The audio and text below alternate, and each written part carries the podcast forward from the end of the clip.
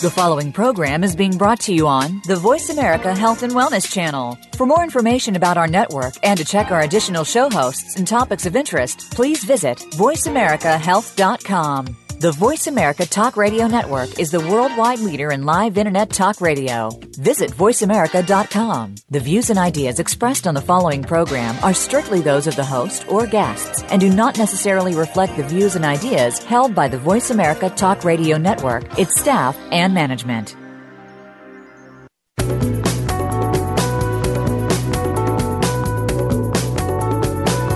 Are you interested in changing a part of your life? Whether it's finances, relationships, reducing stress, or just personal health, sometimes just changing a few small things can bring great rewards. Welcome to Moving Forward Wellness One Step at a Time with Dr. Serena Wadhwa. We'll provide possible steps you need to see these improvements. All we ask is that you try them out. Now, here is Dr. Serena Wadhwa. All right, and welcome to today's show. I am so excited to be talking about a topic that I think many, many people uh, will relate to on some level or intensity. And thank you, listeners, for joining in with us today. And um, before we begin, I want to just uh, introduce my guest today. Her name is Dr. Deborah Kissen, and she has a PhD in counseling psychology as well as a Master in Health Service Administration. So, talk about some anxiety there. Mm-hmm. She also is the clinical director of the Light On Anxiety Treatment Center located in Chicago, Illinois. And um, specializes in principles relating to mindfulness and how they can be applied to anxiety disorders. So, uh, you know, there's also a lot of other stuff that you got here, but you know, I'll let you um, talk about some of those things if you want, and and just welcome. Thanks for thanks for joining us today. This is very exciting and fun, and always looking for opportunities to spread the word about treatments for anxiety and what we can all do. None of us can escape anxiety in our lives. So I love the title of the show and the concept of taking it one step at a time versus big, overwhelming changes. So that certainly applies to what we can do to work on anxiety. Yeah. So, you know, just kind of jumping off of that, what I'm sure there's many listeners that, um, you know, we, we all experience anxiety, it sounds like. And I'm wondering if you can start off by just kind of providing um, what, what exactly is anxiety? Mm-hmm. That is a very good question. It seems like the popular media these days, the word anxiety is is all over the place. Lots of books, lots of talking. It feels almost like the age of anxiety that we all live in. So, what mm. what is anxiety? Another way to think about anxiety is the fight or flight response. So it's a system in the body that is there in the brain and body for very good reason. So it's there to protect us from danger, to get us activated, to get us revved up to deal with a challenging situation. So when we're feeling anxious, there are lots of physical sensations that people associate with feeling anxiety from the heart beating fast, from increase in breathing rate, tingling in the hands. Lots of things start happening when we feel anxious because if a lion were to walk into my office right now, I would really be confused. First of all, the Park yeah. is not that far away, but still would be confusing. And second, I would need to deal with a very real danger, and so my my body and mind would get activated to deal with an immediate threat. Unfortunately, unfortunately, our anxiety response in modern day life, there aren't that many immediate dangers that we really need to be activated for, yet our brain through evolution is is prepared for those immediate dangers. So the anxiety response is when we're getting ready to deal with an immediate threat. So so that's not actually that you're dealing with it at the moment. It's more about you're getting ready to deal with it. Is that is that the distinction? Right. Well, that, that's uh, actually a very, very good point. So in the moment, what we're feeling is, is fear. So in the moment when there's an immediate threat, we're feeling fear in our body because a gunman walks into a room. That's fear. Anxiety is about preparing for danger that is occurring in the future. So Okay. How am I going to handle it if I get laid off from my job? How am I going to handle it if my boyfriend breaks up with me? How am I going to handle it if I go to that party and people think I'm I look weird. So it's it anxiety is really about thinking and preparing for a danger that may be occurring in the future or may not be. Oh, so it's not it doesn't even it doesn't even need to be something that is that realistically is occurring. It could be something that you're thinking is going to occur. Right. That, so it's really uh, about that planning and that predicting and analyzing and and it's helpful. It was it's we, we are small animals versus some of the larger animals that have been on our planet throughout time. But what has allowed us to survive is the ability to plan, predict, create a wheel, do, do things that help us handle future challenges. So we're not always dealing with immediate threats. Oh, okay. At so in some time, we could also be very creative in planning, predicting, imagining all of the awful, scary, terrible things that may happen that have some likelihood, even if the likelihood is 0.0001, it, there's still a chance. Yeah. Okay. So, like, so, so, so, I guess it sounds like too that I mean, I have like a.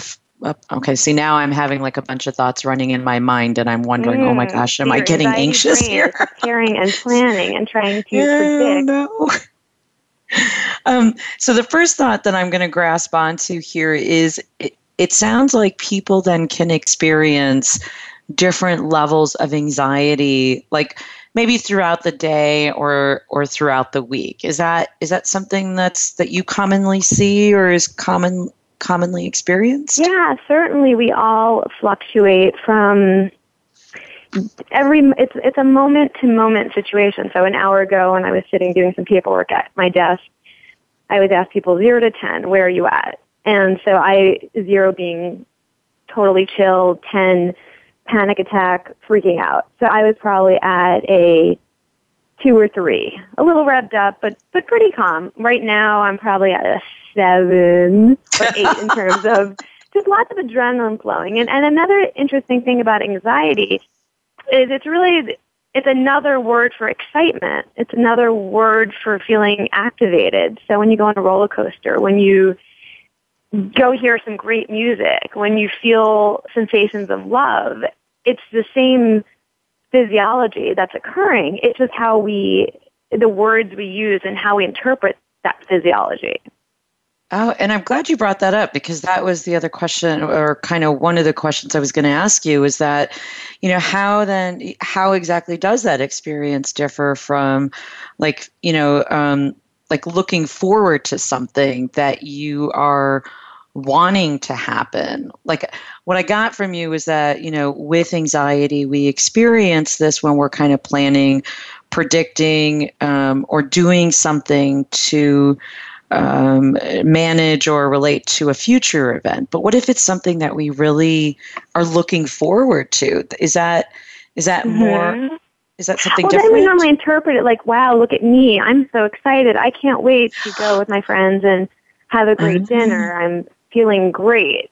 So yeah. the way we interpret the sensations is not, wow, look at me. I'm I'm freaking out, but w- because it's something that we're looking forward to doing that's going to occur in the future, we interpret those sensations as getting activated towards something pleasurable. Okay, so it's the same physiologically, it's the same experience. It's just what that actual event is that can differ for us and make it either anxiety or excitement. Mm-hmm. I oh. heard, I wish I knew who, I heard a recent great TED Talk. Of course, now I can't even think of who was giving it, but one of the best ways uh, that you could, when you're feeling anxious, is to reframe those sensations and saying like this is wow look at me. I'm really excited. You don't have to trick yourself. You can't trick yourself. Like look at me. I'm so excited to take that test. Because we can't lie to ourselves. That never works. But we could we can say like this is me really excited and feeling revved up and this is the sensations of my body and brain feeling really activated versus this is me freaking out i'm not going to be able to handle it i'm i'm getting too overwhelmed Okay. So like when someone so that's a great like a suggestion for some of our listeners who may, you know, be thinking about, well, how can I how can I manage this or work with this? It sounds like one thing you're suggesting is when you are experiencing anxiety in your you kind of think of it more as, oh, I'm really excited about this event happening, not mm-hmm. so much mm-hmm. freaked I'm really excited. Although I, I think excited tends to sound positive, and I, I think as long as you're honest with yourself, this is me feeling really excited. I keep saying activated, not excited. Yay! Can't wait for it to happen. Okay, so tell me a little bit. I like that word um, choice there. That activated. What? How are you framing how is that different than for somebody to when they say i'm activated as opposed to i'm anxious i mean it even sounds different as i say it but right. what, it, people what, tend to feel really anxious when they state that they're anxious. Most oh, really? come to to see me at my practice which does specialize in anxiety when we really get down to the roots of what they're they're most afraid of. What they're afraid of is feeling afraid. So it's the fear of fear or the anxiety about feeling future anxiety is the oh, thing oh, wow. they most want to avoid. It's just what it feels like to okay. feel anxiety. And then all the connotations that come with that. When when I'm anxious, I'm I can't think straight. I'm weak. I'm vulnerable. I, I'm not powerful enough. Versus I'm excited. I'm getting revved up to go do something.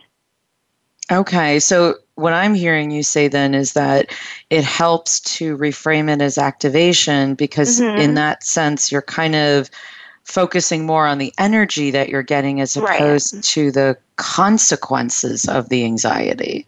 Right, and it's it's more accurate. Um, anxiety, I think, just because of what our life experience has taught us and told us, and about what when we're anxious that's a, that's about. But when we think of that word, it, it does make us feel anxious. Yeah, because that's kind of a, one of those um, like a, one of those words that gets a bad rap, so to speak. You know that that people. I mean, I get the sense that people try to avoid anxiety at all cost. Right. And I'm wondering, yeah. you know, yeah, what do you think of that?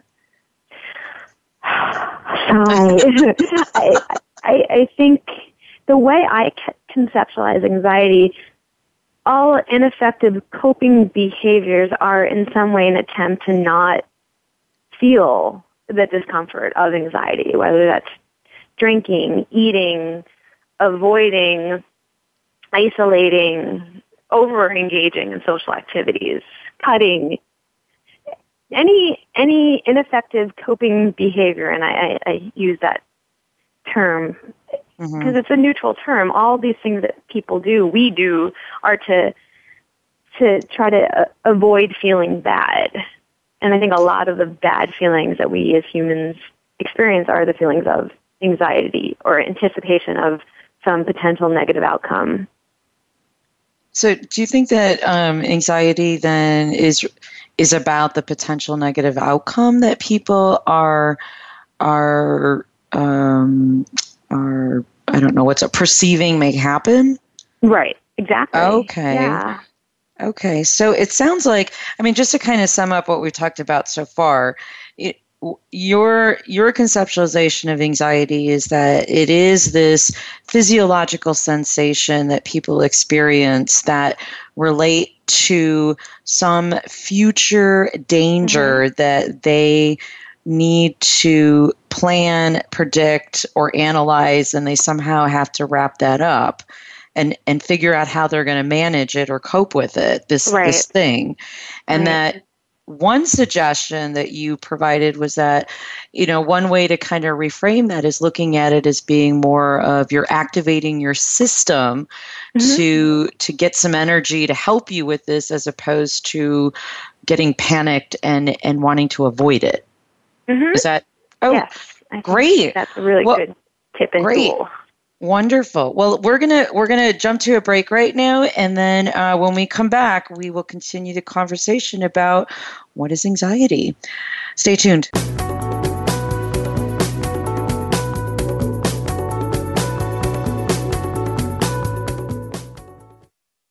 Learn more. Live better. Voice America Health and Wellness. How is your health? Do you want to know more about it?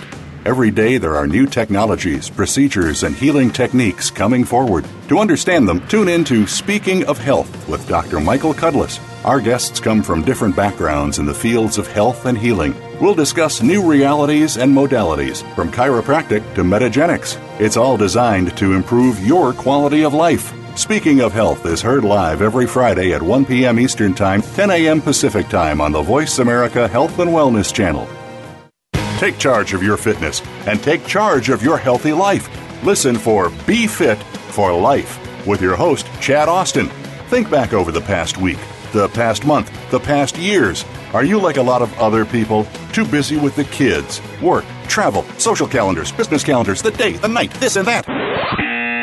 Make the decision to be healthier. Just do it. Chad Austin has made a living from motivating people to stop excuses and make fitness a priority in their lives. Tune in every Monday at 10 a.m. Eastern Time, 7 a.m. Pacific Time on the Voice America Health and Wellness Channel.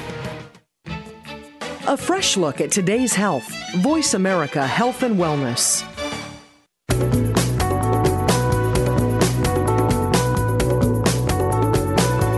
You are listening to Moving Forward Wellness One Step at a Time with Dr. Serena Wadhwa. If you have a question or comment for the show today, please call us at 1 866 472 5792. That's 1 866 472 5792. You may also send an email to Dr. Serena Wadhwa at gmail.com. That's Dr. Serena, W A D H W A, at gmail.com.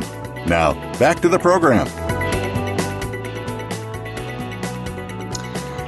Welcome back. Thanks for tuning back into our show today. We are talking with Dr. Deborah Kissen, who is the clinical director of the Light on Anxiety Treatment Center, and talking with us about this this whole concept of anxiety and what it is and how it fits in wellness and you know where where does it come from and so you know we were talking before the break about what exactly anxiety is and i'm actually using the the little tip that you provided i'm telling myself that my system is activated and i've got mm-hmm. energy as is mine i am yes. activated as well and it it does actually feel a little different when you when when i'm saying that like oh i'm activated right now. I've got some energy as opposed to ooh i'm anxious and mm-hmm. what am i going to say and what what what question am i going to ask next? So that's that's really interesting. I just wanted to put that out there for listeners. And you know I'm curious if you can provide maybe like a couple different examples in terms of you know like give us uh, what what are some things that can create anxiety? And and exactly you know like how does it how does it fit in in our day-to-day experience? It's it's a hard question because yeah it's it's a it's a good question. It's a hard question because pretty much anything in life can cause anxiety. In okay. in that because we're we're so creative. We humans have we have these frontal cortex that we're so good at thinking and being creative about all the things that can happen. So it could be somebody gets a great job and their dream job and all of a sudden huge episode of anxiety of I'm a fraud and I don't deserve it. They're going to figure out that somehow mm-hmm. I was able to fool everybody or in in a wonderful relationship and when when is it going to all come crum- crumbling down? When is my husband going to cheat on me? Or it, it could be something health anxiety where somebody's checking for lumps and bumps and and weird sensations in their body that can be all of the terrible cancers and diseases that they could have. So because we're we're so good at predicting well, we're not so good at predicting the future always, but we are good at planning and thinking about the future. Uh-huh. We, we could really get anxious about anything. So, in my, if you if you think about the terms that the disorders that it backs into, so there's generalized anxiety disorder, which is basically worries, everyday worries that take end up taking up increasingly amounts of time and create a lot of distress. Then okay. there is OCD that has more obsessions and compulsions that feel a little more intrusive and less rational. Panic social anxiety. So we all are anxious sometimes. The question is when we're anxious more moments than we would like to be, when it, mm. disrupts our functioning, when it creates a lot of distress and takes us away from valued living, then it might be time to to work on it, whatever that means for each person. Mm, and that's what a nice, I mean, I really like how you put that too, is just kind of, you know, if people start noticing that these, these moments, these anxiety induced or produced moments really do get in the way of a valued life for them, that that may mm-hmm. be a, a, an indication for them to, hey, you know, maybe I need to talk to someone about this or kind of figure out what's going on. Right. When that avoidance, because the, the main uh, behavior that we we as animals engage in when when faced with something that's anxiety provoking is to back away, is to avoid, is to is to maybe close down, and then when that creates missing out on important moments, when you're missing out on an important wedding because you don't want to get on a plane, or you're not attending a social event for fear that you don't look as good as you're supposed to look, then your life is getting smaller and smaller, and that's that's not fair to you, to, yeah. to any of us.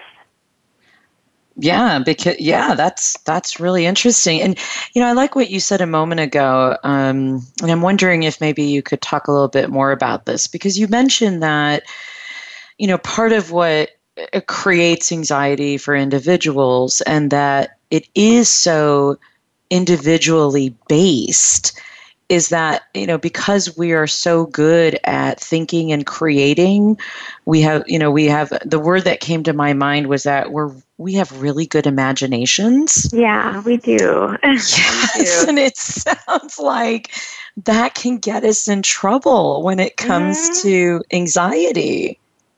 Yeah. Yeah. Okay okay Okay, so how, I mean, this is really intriguing because it's very interesting that we can imagine things happening. And so then, in an attempt for those things to not come true or be true or to deal with it, we'll just avoid that entire situation altogether. Mm-hmm. Is that that's a potential avoid way. or compulsively analyze, think. Think is also another huge tool that people utilize to handle situations that make them anxious. So spending tons of time and energy thinking through how, how how will I handle that? And if that does happen, how bad will I feel? And how will I function? And so we we tend to spend a good deal of our life planning for future situations that very likely won't happen. Yeah. Other hard situations will happen. And when they happen, we'll have to deal with them. But we spend a good amount of time planning for all these future situations that that are most likely not going to happen. So so all these things that we imagine may happen and create and um, um, lead to anxiety producing moments are really not things that do happen in in our well, in our reality. I guess, I guess, let's be really specific. So, so for okay. someone with health anxiety who frets and worries and checks their body to see if in in a lot of my clients will end up making up health health checks. Like if I touch my throat and if I feel a bump or they'll maybe go to the doctor too, but lots of just checking compulsions to feel, see if they're okay or they're not okay. And so uh. for the ah. fear that they might get some terrible kind of disease or, or a cancer. And so that doesn't mean that they're not going to get breast cancer.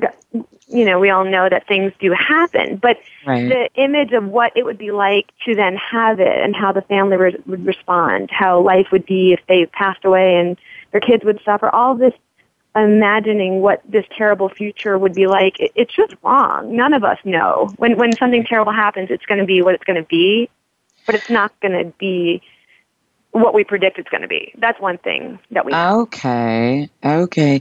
And so, do you see like you know in in the clients because um, it sounds like since your practice mainly focuses on anxiety disorders, are there any kinds of trends that you're seeing in the anxiety and and stress even? Um, and maybe if you could provide like uh, how anxiety and stress may be different, because I don't yeah. know. Okay. Okay, so I guess first thinking about trends, or maybe I'll do the, I don't know which is easier, but okay, the difference between stress and anxiety. So when someone says, I am feeling stressed right now, it normally does have a very present oriented physiological, just the way we use the language of stressed. Oh, right. I'm so stressed, my body's tense and my head feels like there's someone squeezing my brain. I feel so stressed right now. So mm-hmm. the way we use that is normally a physiological explanation of our body on anxiety. Okay. But when people come in and say, I'm, I'm coming in to get treatment on for anxiety, I'm so anxious, I would say, well, what does that mean to you? Because it, it is so individual, and then when people talk about what that means to them, they might be talking more about the physical sensations, or they might talk about the fact that they're they're stuck in their brain and can't get out of negative thought loops, or the behaviors that they engage in. So what that means to each individual is is more dependent on their own situations. Okay, so okay, so like so the definitions are pretty um, consistent. However, what is actually inducing, like whether they are experiencing anxiety or stress, is going to be very individualistic. Mhm. Yeah, okay. and I'd say people are more consistent when they talk about that they're stressed. But when people say I'm so anxious, it has a vaguer more vague definition and it does feel more specific to, to each person. Okay, so stress is much more um, something that can be generalized, uh, you know, Physical. among yeah, physically. Okay, mm-hmm. but an- anxiety is very much of an individual um, mm-hmm. experience. Mm-hmm. Right. Yes. Okay. Okay. And what about um, what about trends? I mean, are, do you see any trends um, with clients that you see, like things that are you know kind of more um, topics that they seem to be anxious about or things that may help our listeners that you know to kind of recognize that oh this is what other people are feeling anxious about too mm-hmm. well I, I seem to be going back to health anxiety but i certainly do see lots of people who given all of the social media and all the information we're constantly getting on experiences that other people are having and all the things that can happen we, I, I do see a lot of people who it feels like a rise even in, in mm-hmm. health anxiety and worries about about their own health. Mm-hmm. I certainly see, speaking of social media, I see lots of people who are over connected to their social media and so they're doing lots of checking and if they don't get a response back immediately have concerns about what that might mean about a relationship or checking on Facebook that this person friended this person. So I think a, a homework assignment I often give to clients is to to get off Facebook for or limit the amount of time if if that is becoming something of a compulsion. Okay. Okay. Well, and you brought up some really interesting trends that um, we actually need to break. So when we come back, we'll pick up with some of those trends that you talked about, including social media. So stay tuned.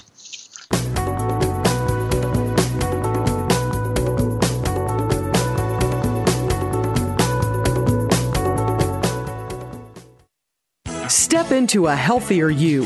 Voice America Health and Wellness.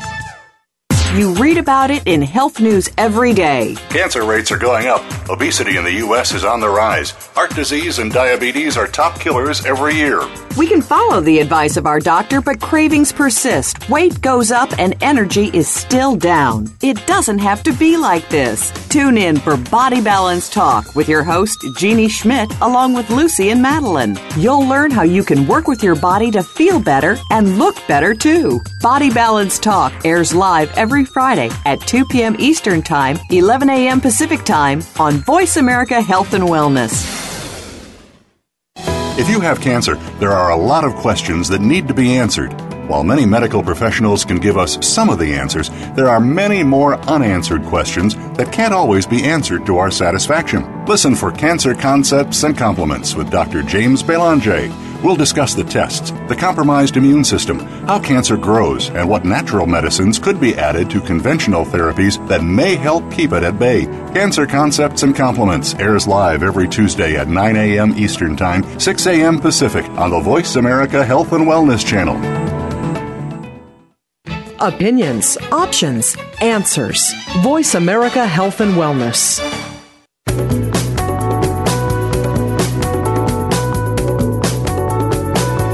You are listening to Moving Forward Wellness One Step at a Time with Dr. Serena Wadhwa. If you have a question or comment for the show today, please call us at 1 866 472 5792. That's 1 866 472 5792. You may also send an email to Dr. Serena Wadhwa at gmail.com. That's Dr. Serena, W A D H W A, at gmail.com. Now, back to the program. All right, and welcome back. We are continuing our discussion with Dr. Debra Kissen about anxiety, and thanks for being here today with us.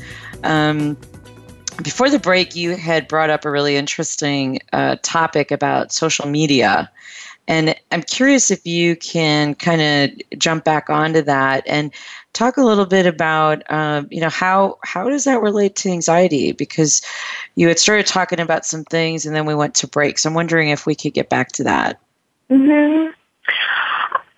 i would say the main the main way that it, it impacts anxiety is that it takes us out of the current moment and the present. And brings us, and anything that takes us out of the present moment can lead to anxiety. So last night I was eating dinner. I noticed every person, it was sort of a fast food place, and everyone had their phone in front of them, and everybody was reading and looking at things while eating. And so every time we remove ourselves one moment from the present moment, that planning, predicting mechanism in our brain is getting more activated. So oh, I guess wow. the flip side, or an important tool in managing anxiety, is, is mindfulness and attending, being in the present moment, not the future with all the things that could go wrong, and not the past with all the things that did go wrong, but the here and now. And I know it's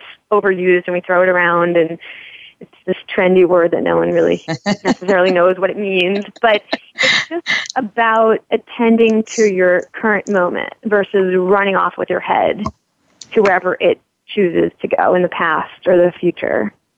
So I guess back to social media, it it the way I see it, it removes us, it removes me. I might be hanging out with my kids and then I hop on Facebook for a second and then I, I missed out of a moment of connecting to a, an important moment in my life.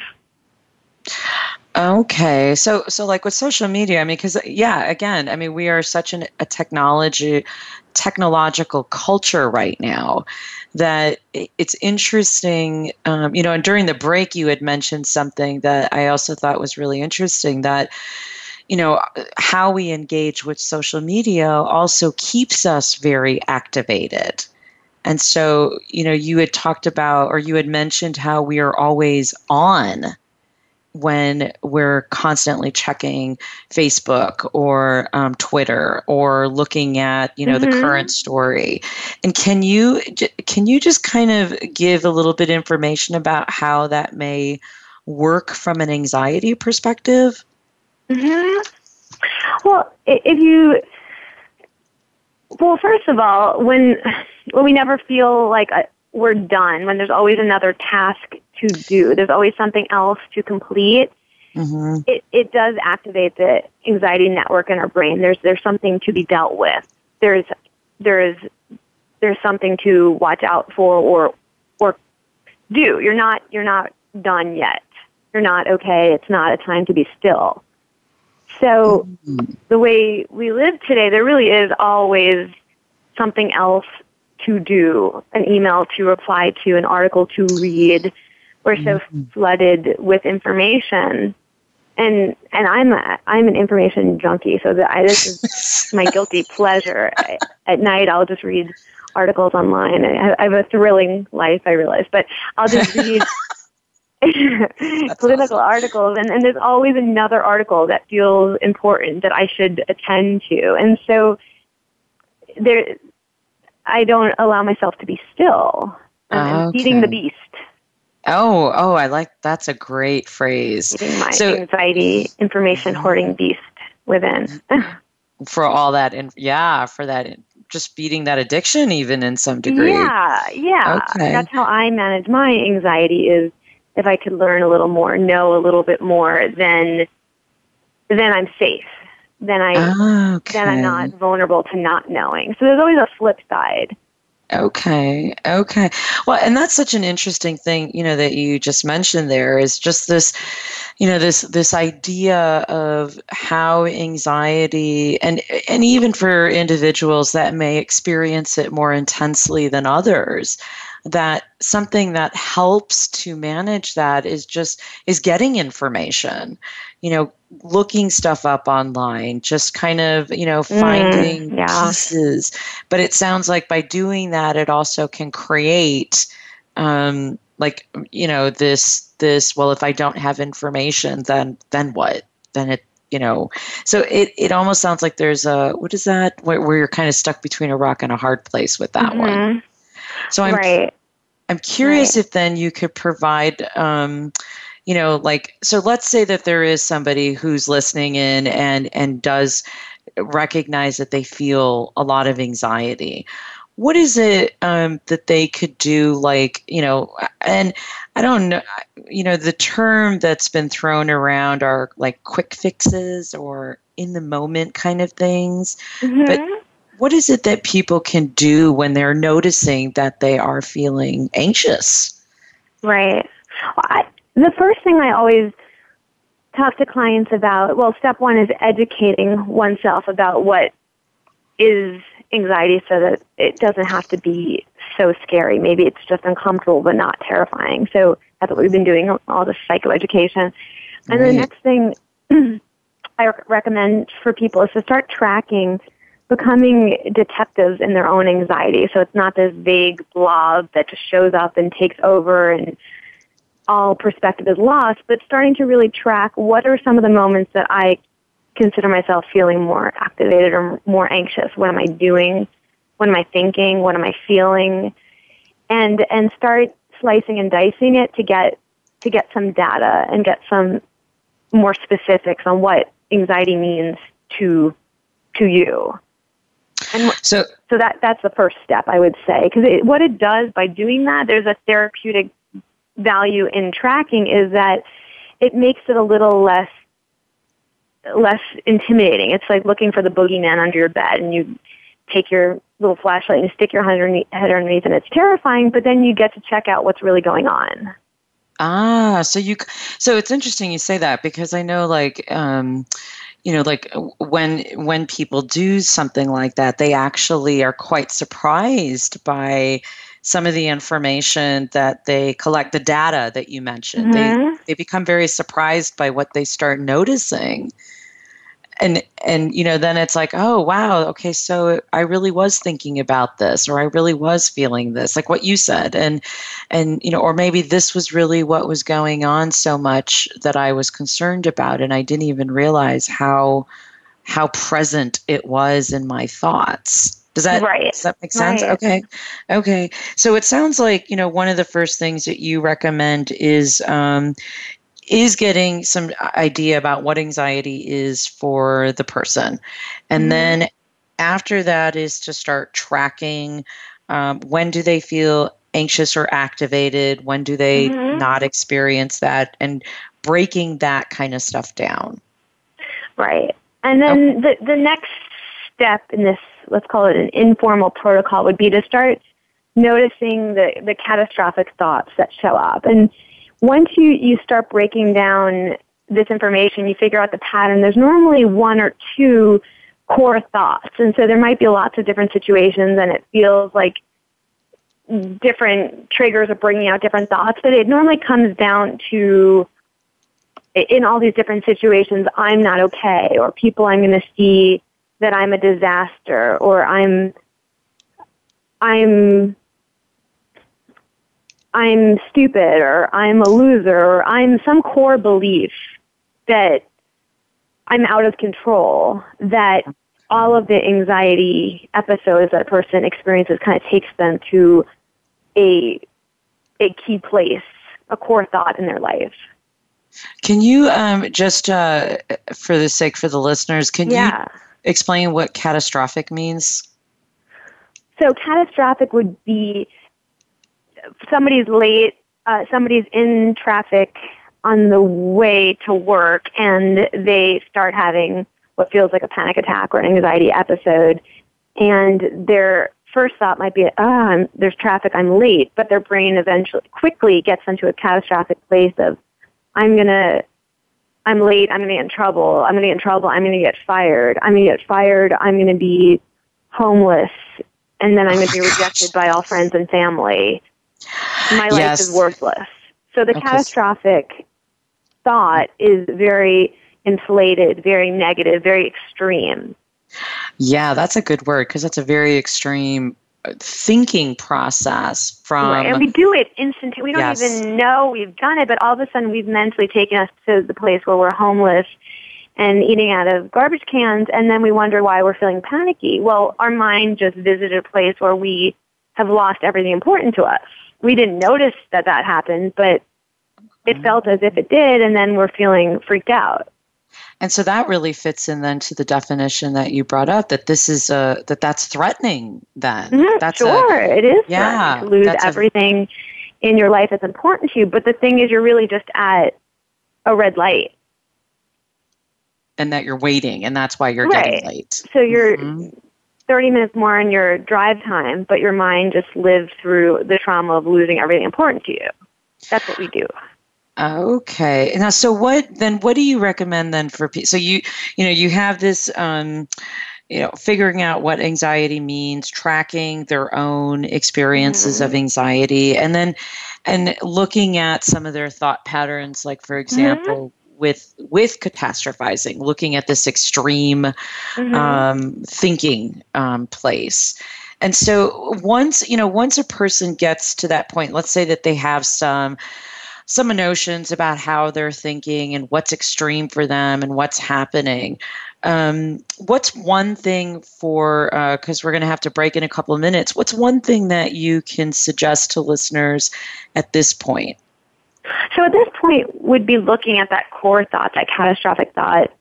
I'm mm-hmm. going to get fired and lose everything. And then thought challenging or, or coming up with a more realistic interpretation. Like, okay, I might be five minutes late and maybe my boss will be disappointed in me, but it would take a lot more than that for me to get fired.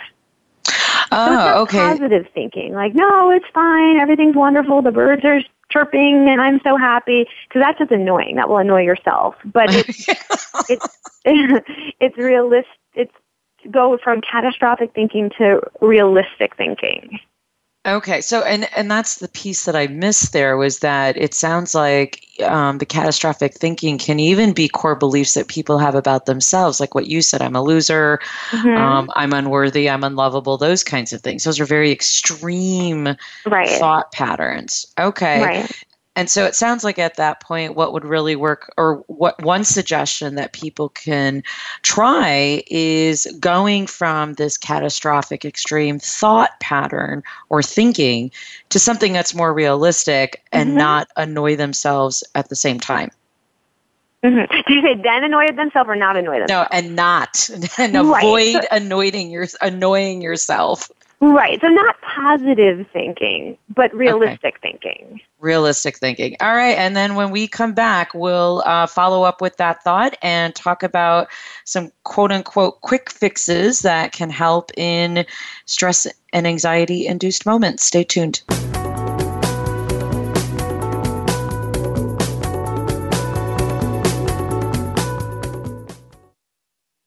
Real life solutions. Voice America Health and Wellness.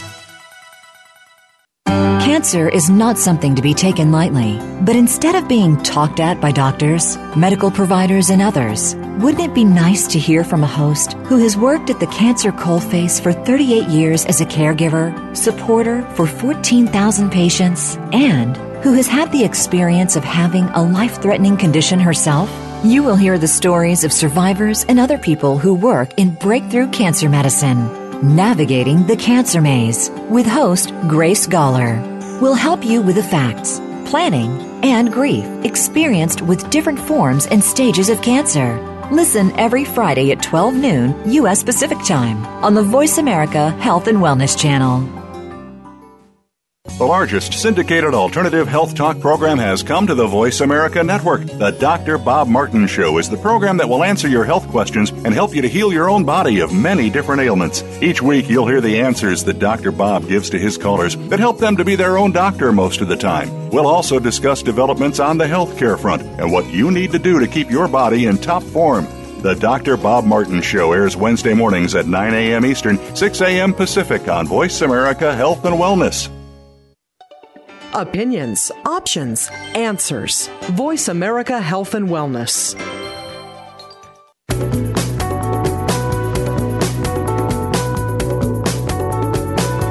You are listening to Moving Forward Wellness One Step at a Time with Dr. Serena Wadhwa. If you have a question or comment for the show today, please call us at 1 866 472 5792. That's 1 866 472 5792. You may also send an email to Dr. Serena Wadhwa at gmail.com. That's Dr. Serena, W A D H W A, at gmail.com. Now, back to the program. All right, and welcome back as we, and I like the phrase that Dr. Kissen used a minute ago land this plane on anxiety. so here we are. Somewhere the, safe, not, hey, not yes. somewhere disastrous. We'll land the plane on a nice a nice big track. Yes. That, that's yes, where it's safe and we're not feeling anxious about it. Right. so before you know we went to break, um, you know, you talked a little bit about what people can do to kind of create this lifestyle plan, um, management plan for their anxiety, kind of to get them to start thinking about their own anxiety. What are some things that they could do? Um, you know, looking at um, what's more realistic and you know, something that you mentioned uh, earlier in the show, and I really liked it, was because I think a lot of people also um, tend to like overthink things. Like they put a lot of thought into something. Yes. And and I got we the impression that, okay, yes, and I got the impression from what you said that that in many um, situations that might be an area where a person feels anxious if they're yeah. okay all right so looking I, at yeah those things. I, thinking as a I, I sometimes conceptualize thinking as a compulsion thinking Ooh. as a device that we do to try to control uncertainty sometimes people just try to give themselves time like an hour just sit and they get that thinking look and they're just trying to problem solve future catastrophes mm-hmm. And, and, and yeah, it's a good tool in the toolbox. Thinking is important. Thinking helps us decide what we want for lunch. Thinking has its place. But I, we need a hammer. We need, not that I know much about tools, but we need other tools in a toolbox besides just thinking. Okay, okay, great. Well, what kind of things can you suggest um, for listeners, um, and you know, just uh, people that may pick up this later um, about things that they can do in the moment? I know that you talked about this concept of mindfulness too, so I'm hoping that you'll bring a little bit of that in, but and mm-hmm. at the mm-hmm. same time, just other stuff that you may you know be able to suggest. Right.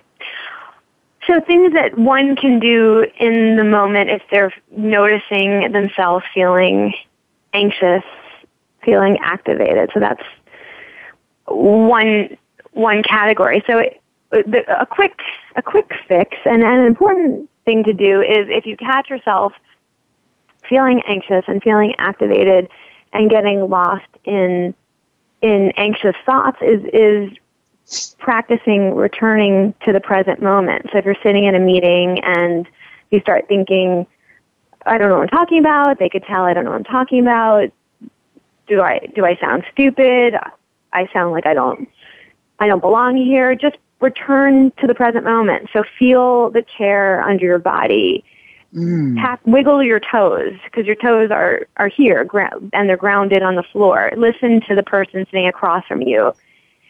So anchor yourself in the present moment, and it's not a one-time thing. People say, "Well, I tried to do it, it didn't work." It, it you do it once, and then you do it again, and you do it again, and you you just keep doing it. And the more we disengage from anxious thoughts and return to the present moment, it's like lifting weights. It gets easier each time you do it.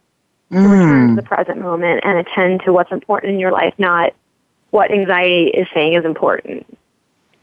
Oh, so so those are two very different experiences too. So, and I like um, I like the wiggling your toes because I think our toes often do not get enough credit for no, being we a don't, part we don't attend to our toes. Our toes are here with us. They're and we present. do not attend to them. So okay, yeah. yes, and so okay, so it sounds like just kind of anything that's going to help us return to um, what we're experiencing in the moment. So, wiggling our toes, feeling the chair underneath us. Um, and, you know, you mentioned kind of like coming back to doing that and just keep doing that same um, uh, technique or strategy or suggestion over and over again. Mm-hmm. I'm yeah, curious for a lifetime, really. For a lifetime. Okay, so it's not just like keep doing it in that particular moment. You really want to be doing it consistently. Right. To to live as much as we can in our current moment. Okay. So, and that's a really interesting strategy because it sounds like, you know, I mean, what I'm hearing you say, and I know some of the things that we've talked about that you've mentioned, is that, you know, in order for us to manage and reduce our stress, I'm sorry, our anxiety activated experiences, we really need to get out of our head and into what's happening in our experience, our present experience. Yes. yes. So looking at, okay, am I overthinking something? Looking at what am I not attending to in the moment is kind of what mm-hmm. I'm hearing you talk about. Okay. Do you have um, maybe another suggestion to give to our listeners? Yeah, I, I think most, well, I don't know about most importantly, but very, very important is to, I, I believe in exposure based living. So engaging in exposures or activities that challenge your anxious brain. So if your anxious brain is saying, I can't do that because I'll be laughed at, or I can't do that because I'm not smart enough, or I, if I do that, terrible things will happen. And, and the way to get your anxious brain to learn that you are okay and that you're competent and that you can handle things is by teaching it through experience, not by telling it, no, I'm okay and my mom likes me and people have said I'm nice. We can't convince, we can't talk to our anxious brain and tell it it's okay because I think we've all tried that and it just gets frustrating. We have to kind of teach it, look, look what I can do. Mm. And then it learns, oh wow, I can fly on a plane. I can give a talk. I can do that. So, in a sense, it's almost like so you're not talking talking at your anxious brain and trying to assure it. Convince you're actually it, assure it. Yeah, you're actually trying to encourage it to try something different. Or taking it along for the ride, as it's saying, ah. no, saying, I know you're freaking out, but this is what we're going to do because it's important. This is this is important in living a full life. Okay. So just kind of letting it know that you're kind of going to go ahead and do this and it right. just needs to come with you. Right. And oh. and another important thing is people end up yelling at their anxious brain. Like, what yes. is wrong? Like, why do you have to do this to me? You're ruining my life and this is you're making everything awful, which just of course makes the anxious brain more anxious. It's like yelling yes. at someone who's screaming to calm down. It doesn't work. So if we could compassionately just tell our anxious brain, I know you're really freaking out. You don't think we could handle this, but we're going to give this a try and, and live to tell about it. Oh, that's a great word too, is just having compassion with it. Mm-hmm, which is hard. Yes, that is so very hard. Yes, I think I think a lot of people struggle with having compassion even more for with themselves. Oh yeah. In terms, I mean, because I know you mentioned that even earlier. So, yeah. So, um, you know, we've we've talked about like a lot of different things here. I mean, you went, you kind of talked a little bit about how you conceptualize anxiety, and I really like how. Um, you know you framed it as this activation that it's really our system that's activated. And you know we kind of talked a little bit about some trends and some experiences and how it may relate to stress and how it's different from stress. And you know i, I think i wrote down like five or six different uh, suggestions. And i know there might be some questions that our listeners may have and i'm wondering um, how, how can they get in contact with you they can either go to my website, and there's an area that questions can be posted, and I'd be happy to answer any questions. It's light, L-I-G-H-T, on anxiety.com, or anyone can email me at Dr. Debra, D-R-D-E-B-R-A, at lightonanxiety.com. They could call me, 312-508-3645, all that good stuff. I'm I'm Googleable. So if you have a question, Googleable. that's awesome. yeah, don't don't be afraid to reach out. I'd be happy to answer any any questions you might have. Well, great. Well, thank you so much for coming on today's show, and I really appreciate the discussion on anxiety. Well, thank you so much. It was really fun. Great. Well, and thanks for our listeners for staying tuned and join us next week when we talk to Dr. Lisa Page about sleep.